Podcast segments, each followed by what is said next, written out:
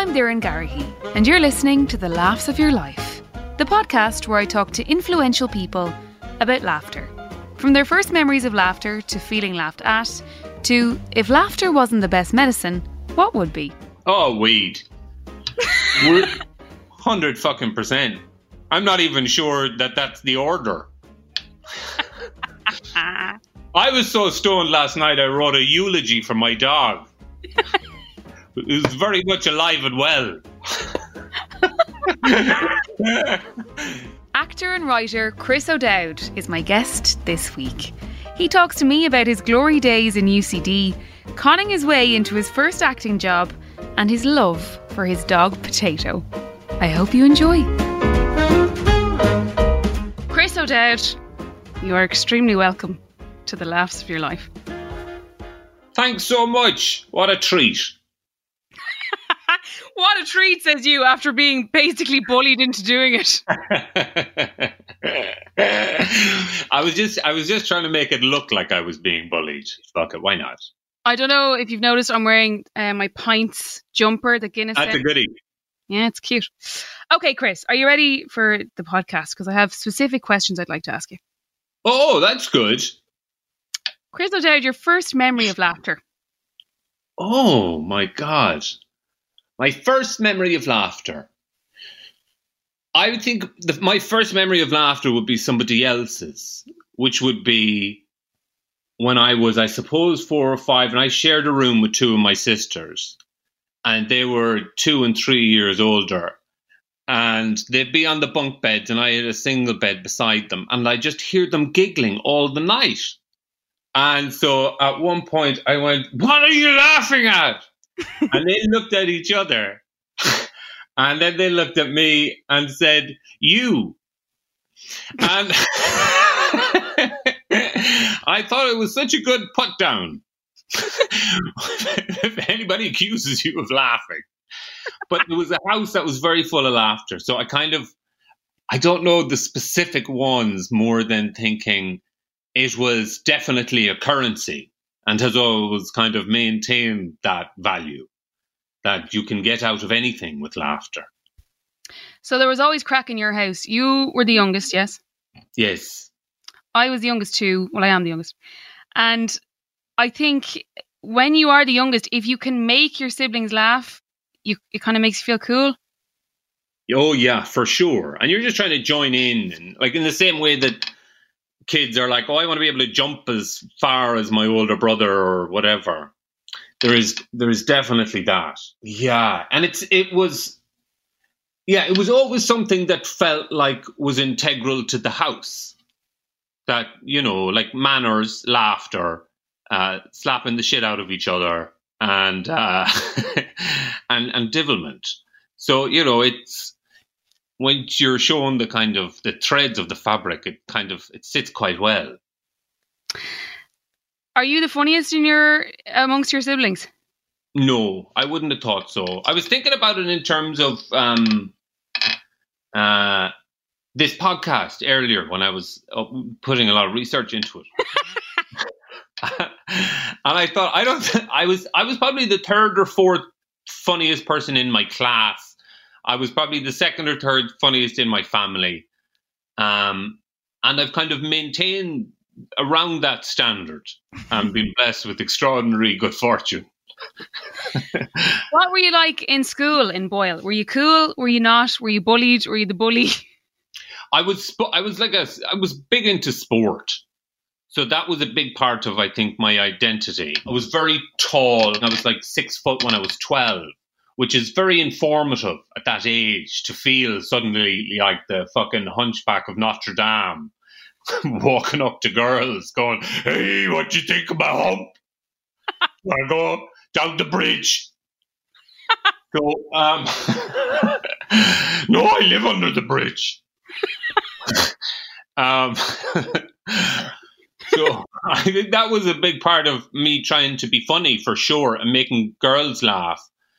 Uh, would have been a big part of my adolescent trust. Oh right. yeah, it is. A, it is a case of when you're that tall, you don't want to be at the start, but then when you grow into it, you're you fucking swag around the place. Well, I'm still waiting for my my mother used to say you'll grow into your face. I feel like any day now, any day now, this nose will look like it was built for this skull.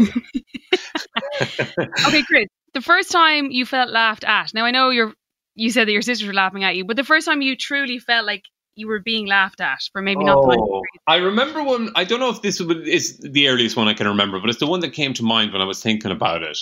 And it, I don't think it is as much of a thing anymore. But I remember my first week in university in UCD, and people used to laugh at my accent because we were like there wasn't an awful lot of cultures in like the fucking arts thing that I was doing.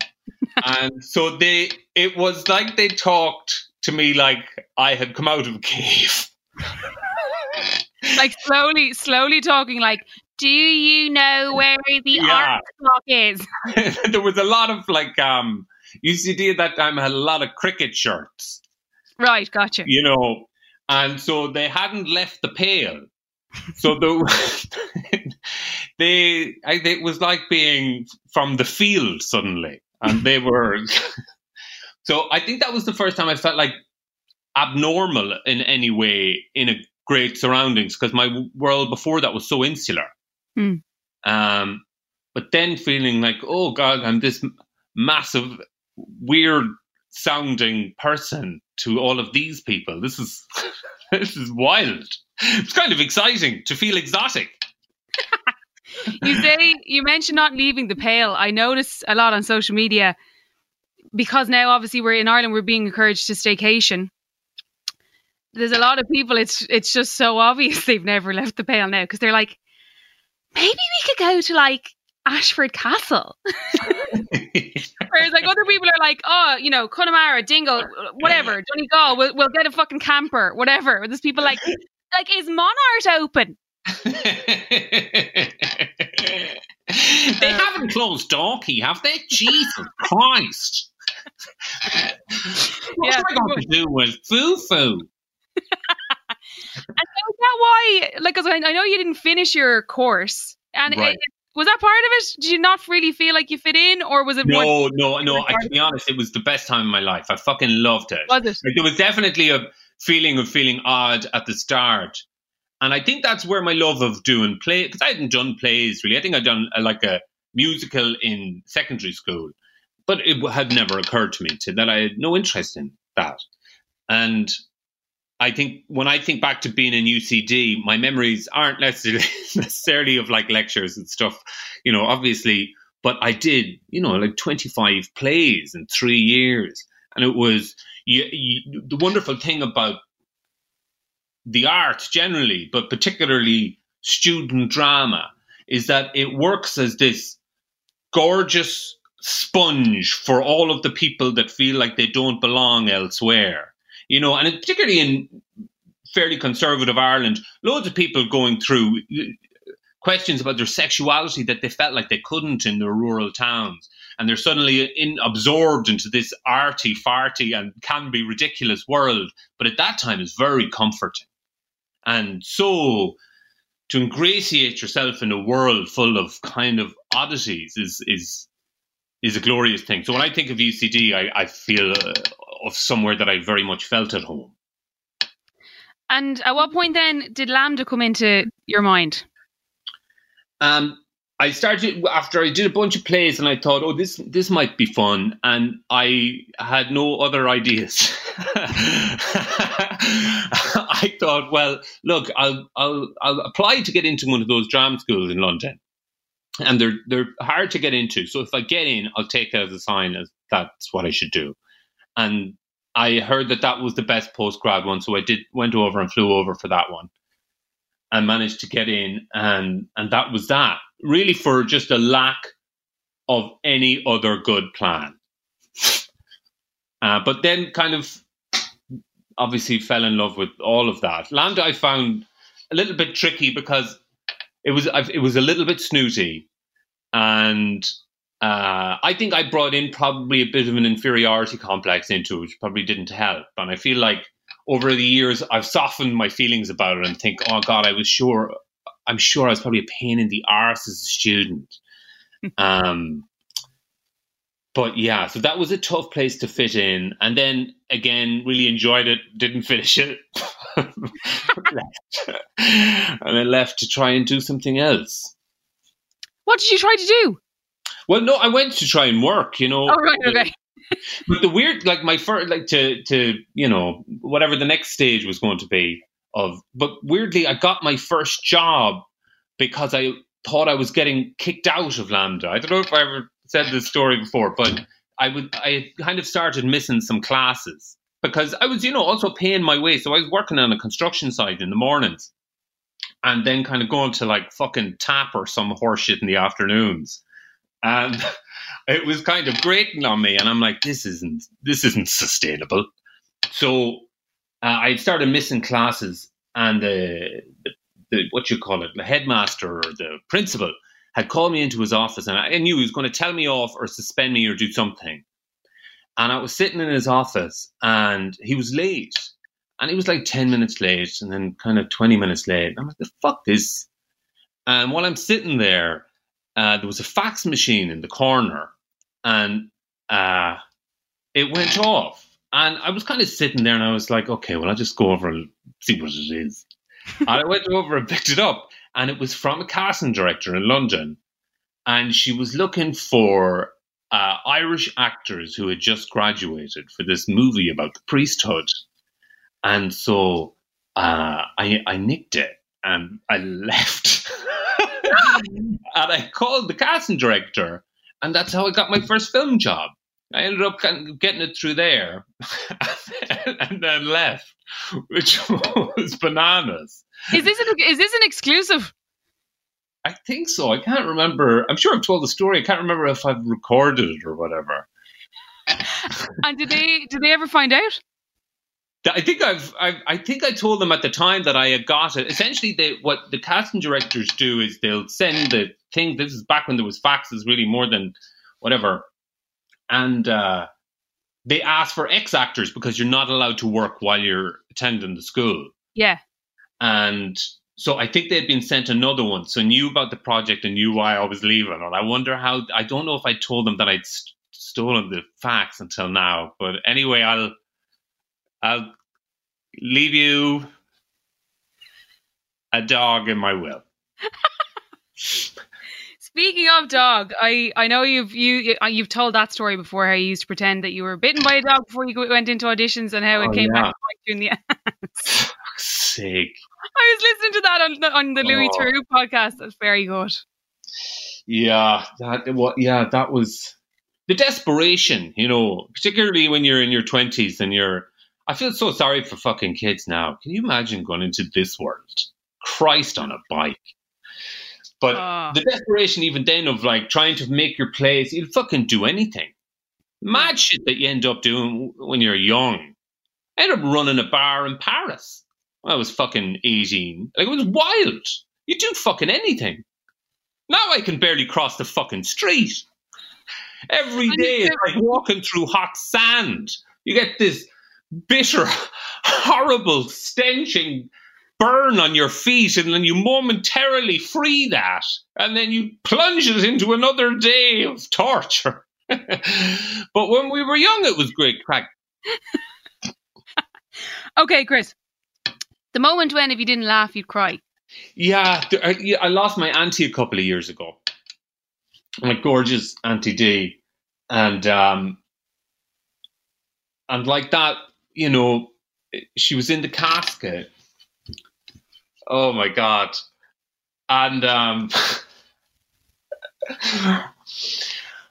and we were like like the wake, you know, and I'd, you know, it had been a fun evening. And at some stage, I suggested that maybe she'd like to spend one night under the stars.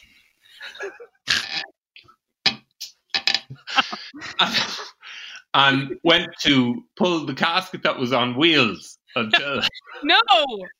I think I, there was some part of me, I think, that thought it was genuinely a lovely idea that uh, obviously somebody stopped me very quickly before I got to the door with it.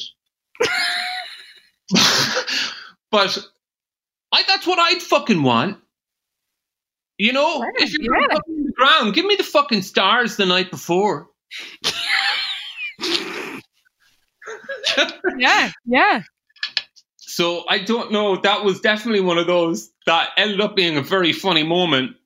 I think I think it was funny. I can't like fully remember if it was only me that found it funny now. uh, Right. at the time. Um, I thought you were going to say that you pulled it and, and it like the wheels went and there were no, like no, no, no. no, I didn't get as far as getting her out right. because uh, thank God, really. Yeah, I mean, yeah. because the pitfalls in that are too horrendous. Right. Um, but certainly the idea of adding levity to a moment like that was an impulse. Okay, Chris. Uh, your no laughing matter moment in life. Christ. No room for laughter. Like now, like this whole fucking period of time in our lives is just horrendous. It's just been, I turned 40 at the end of last year and it's been shite. I do not recommend it. The whole year we lost our friend at the start of the year. And then Dawn was over there for the funeral right at the time when all of this was fucking kicking off. And ever since, it's just been a shit show. And then we got, you know, there was the protests and the early days of that where we were was, you know, scary enough. So it's been tense and hard to find laughs within most of the time. Just to go back to Caroline's death, like I, I think uh, the standout thing for a lot of like, look, anytime someone who's that in the public eye that heavily passes, you see a lot of uh, maybe two or three days of it of uh, of mourning and, and outpourings of love. But you could just tell it was palpable for especially Dawn, but you too, that you know it, it was a really really deep sadness you guys felt. Yeah. Do you know it has been?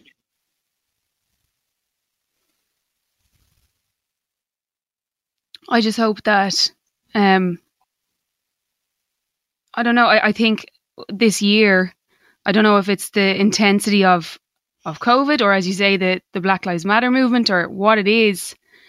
Um but for a while it felt like the whole be kind thing was was working or was kind of embedding in people's mindsets. Has it really? I I just hope so. I just really, really, truly hope so. I hope so too. I mean, be kind is such a lovely idea, but the truth is, it's far more than we need. All we need is for people to not deliberately be cunts. Yeah. Like it's a really low bar. Like Yeah. be kind when you can, for sure. But just try your best not to be a cunt. Yeah. But, you know, we fucking all fail at that sometimes, I'm sure. When but yeah, it's been a it's been a tough it's been a mad year. I, I can't imagine for people who are uh, we're on the outskirts of the, the whole COVID thing. Can you imagine being a fucking frontline worker during all of this, and also dealing with the fact that the world is going through it, and then your own stuff. Oh, so it's full on, and it's weird when I walk the dog. Everybody's wearing masks and everybody's social distancing, and I'm like, fucking hell. It's all those people who have to go to work or who have to whatever, or you know, people who aren't doing the stuff somewhere. But it's a fucking, it's frustrating because we're losing loads of people. And, you know, the world's closed down. Yeah, it feels like you guys over there are a bit further along. We're still, like, the cases are more now than they were three months ago. Every day. Yeah, I know, I know. Well, today they released the kind of green list where, but then it's like it's so unclear. It's like so we're t- we're told not to travel, but then they released a green list of fifteen county countries that you can go to, and not quarantine when you get back. So it's just a little, and then the government reshuffled in the midst of all of this, and I think, anyway, I didn't want this podcast to be about this. I just can't believe that they've sold Leitrim to pay for the, the bills because it feels too easy, you know. At least choose a county that people would fight for. And for them to sell Leitrim to pay for the COVID cost is a fucking disgrace. It's a fucking disgrace, and we won't stand for it. Okay, Chris. Anyway. Uh, anyways. hell. Sorry, actually, I heard you on Louis' podcast saying like you do work from home a good bit when you're writing and whatnot, but usually it's not with three other people in the house. that's right. So how how is that? Like, and, and I sorry, I sound like such a creep now. I'm like, you also said on Louis' podcast, but that you know that um that you and Dawn, it's great, like spending more time together. oh, just every every minute. Just the only shame is there aren't more hours in the day. Because you know I I fa- you know I, I remember I said to her the other day. It, do you ever feel like we we spend every waking moment together, and then I realized, but also when we're asleep. so unless unless you know sh sh she's doing a shit or whatever.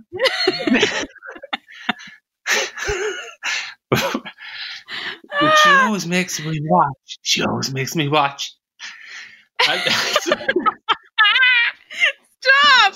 Okay, right. Uh, Chris O'Dowd, the person you always laugh with, and I have a feeling you're going to say Dawn, but if you don't, it's fine. oh, I laugh with Dawn an awful lot. I do. Um, but I'm going to say uh, my friend Jamie, who I miss, is in London, and I laugh with him about everything. Really, I mean, there'll be texts about the fact that we both happen to be watching A League of Their Own and we're crying. Uh, that baseball movie. and sentimental stuff that we see, and dick jokes, and uh, just ramblings on fatherhood. And we are cacklers, I think, when we're together. And he's got that great laugh of a man who's had too many late nights. And it's very infectious, and I miss it. Um, I I presumed you guys were based in London. Have you always? How long have you been over there? N- 10 years. Is it ten years? Yeah. 10 years, I think. Right. I obviously was thinking of someone else. No, 10 years. I was in London for 10 years before that and uh, moved here. And then we were kind of over and back around the time that we were doing Moone Boy. Yes, yeah. yeah. Uh, so we kind of were more based in London during that. And we got married around then, whenever that was. The Olympics, 2012. Don't forget the anniversary. I remember it because of the Olympics. When, when was the last time you were in Ireland, and do you miss it? Oh, I do. I miss it a lot. I mean, I've been feeling so. I re- oh my god! I was on fucking Twitter the other day, and it was late in the. I'm sleeping so badly. This swirling and whirling of helicopters all the fucking time here. This it just drives you bananas. Anyway, I was up with one of the kids and I got them down, and then couldn't sleep, and I went on Twitter, and I ended up on some account that was like a real picture postcard thing of like a thatched cottage somewhere in Connemara and like a guy playing fucking harp or something outside it and some unnamed fucking ancient plot of water in the background. And a tear started to form in my fucking eye. Stop. And I honestly thought to myself, I had this actual thought. I thought, is this what it is to be Irish American?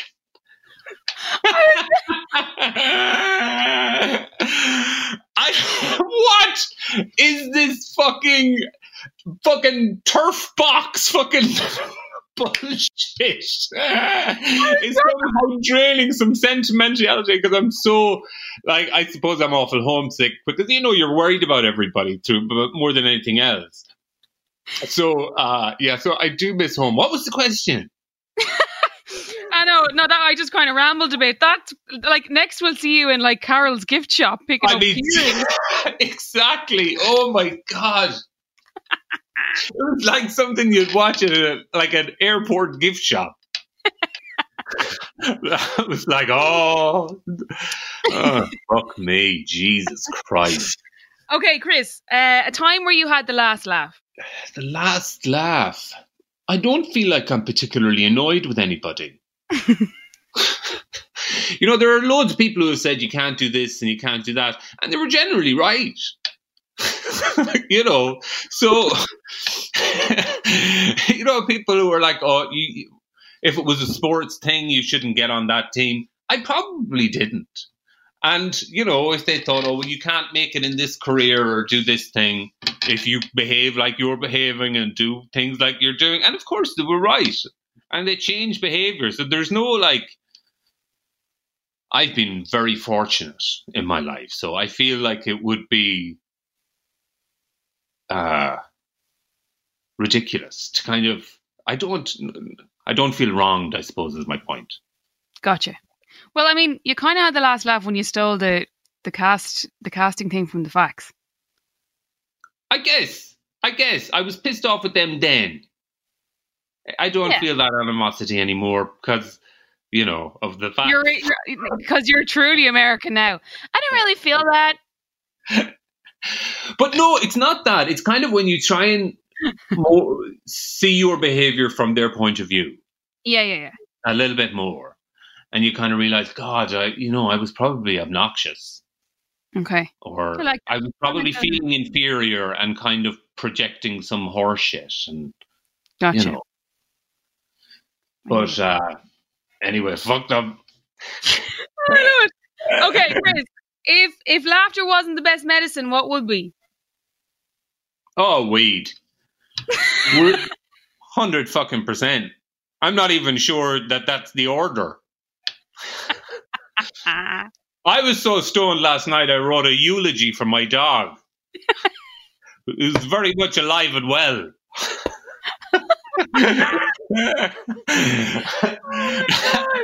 Uh, but I kind of didn't realize until it was actually no, was the night before last, and I was looking at it yesterday. I opened my note. I had written it down, and I looked at my note folder, and the, at the top it said um, "Thoughts for the Church." so whatever.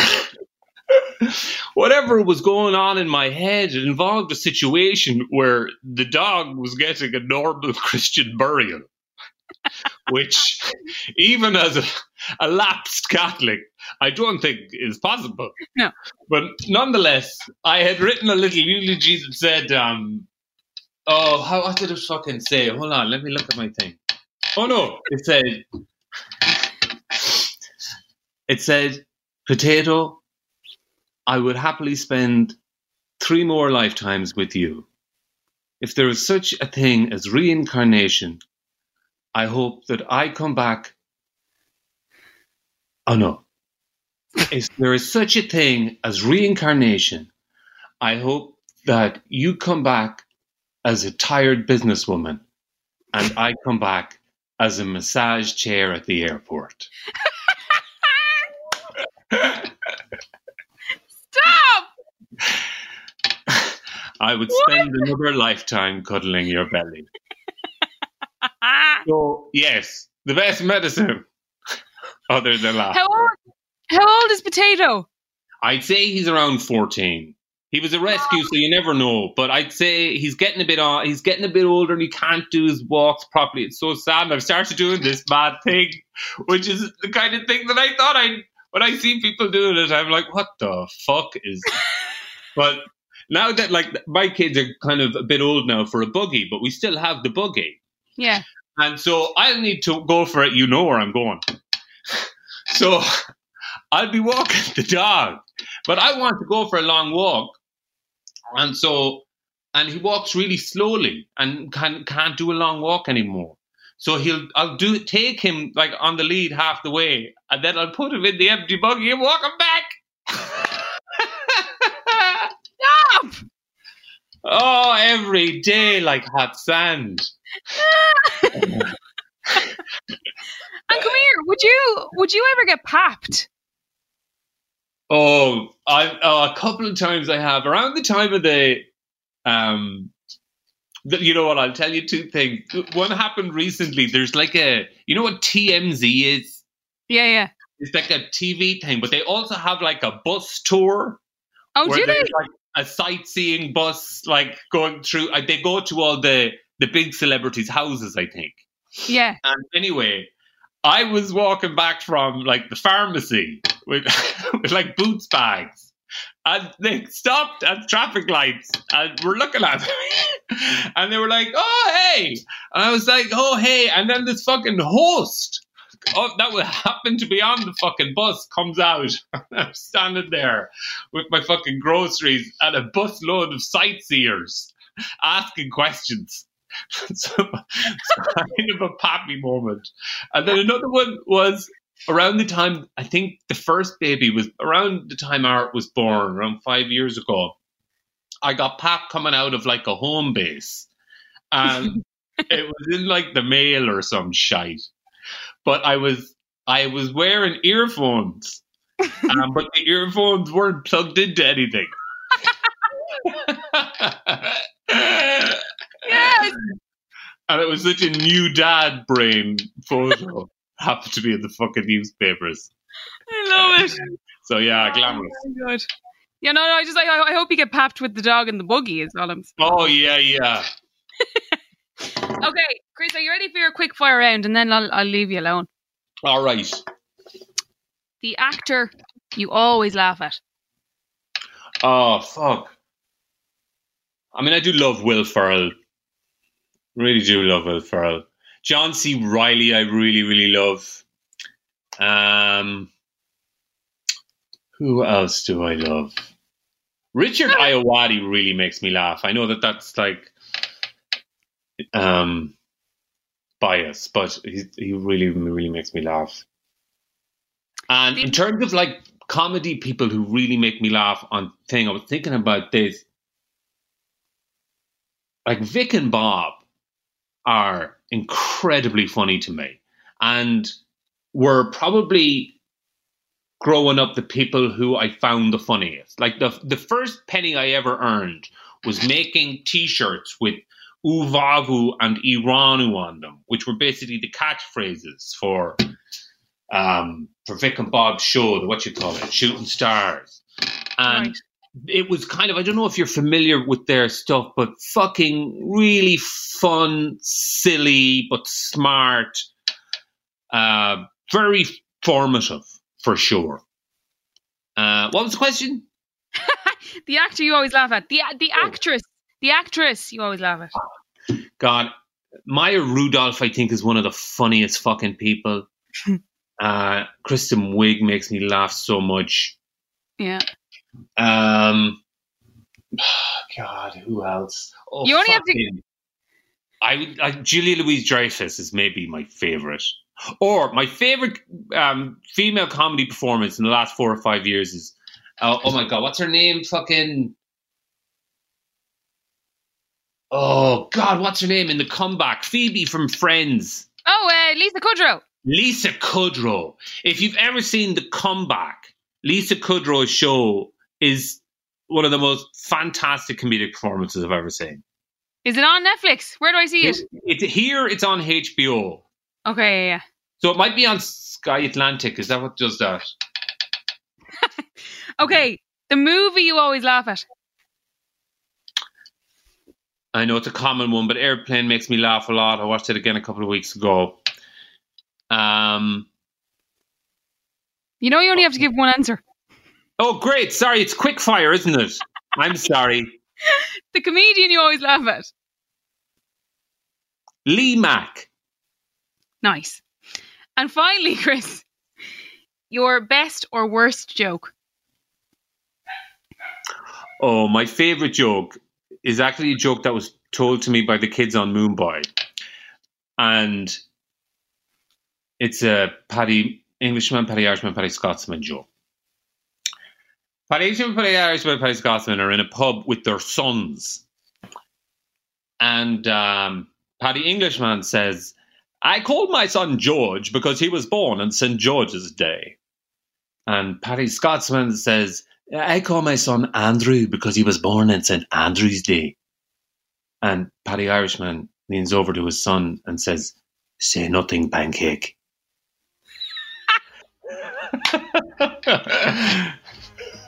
Very good. Very, very good. That's why I say best or worst joke, because that's kind of both. Great like- joke. Thank you, Sarah White. I think that's from. Woo, woo. Chris O'Dowd, I cannot thank you enough for sharing the laughs of your life with me. Honestly, really and truly, I I did just completely take a leap of faith on Twitter. forward slash bullied. Um, I, I, I hope you feel pleased seeing now my current mental state. and now I just have to tutor off and be like, "Hey, Paul Mescal." I'm like the Oh, shit. Are 75. you getting on with him? He's a good head. You'll be grand. He, well, he hasn't replied to me yet, but I, I'm on it. I'm on it. Chris, anything you'd like to throw in for a finish, or are we all good? no, this has been one of the highlights of my life. Yeah, right. I- was a chore. It's been lovely um, meeting you like this. You too. Actually, can Um, I get? Take care of yourself, will you? I will, and you do too. Uh, thank you so much for sharing the last of your life. Now, can I just get a photo of us on the screen? Yeah. Give a smile there. Oh fabulous. Thank you for listening to the Laughs of Your Life with Chris O'Dowd. I hope you enjoyed it. Once again, a big thank you to Tato and Guinness who helped make this podcast happen while also donating money to Comic Relief in Ireland. Loads more great episodes to come between now and Christmas, so make sure you like, subscribe, rate, review, and all those other things. This podcast is brought to you by Collaborative Studios.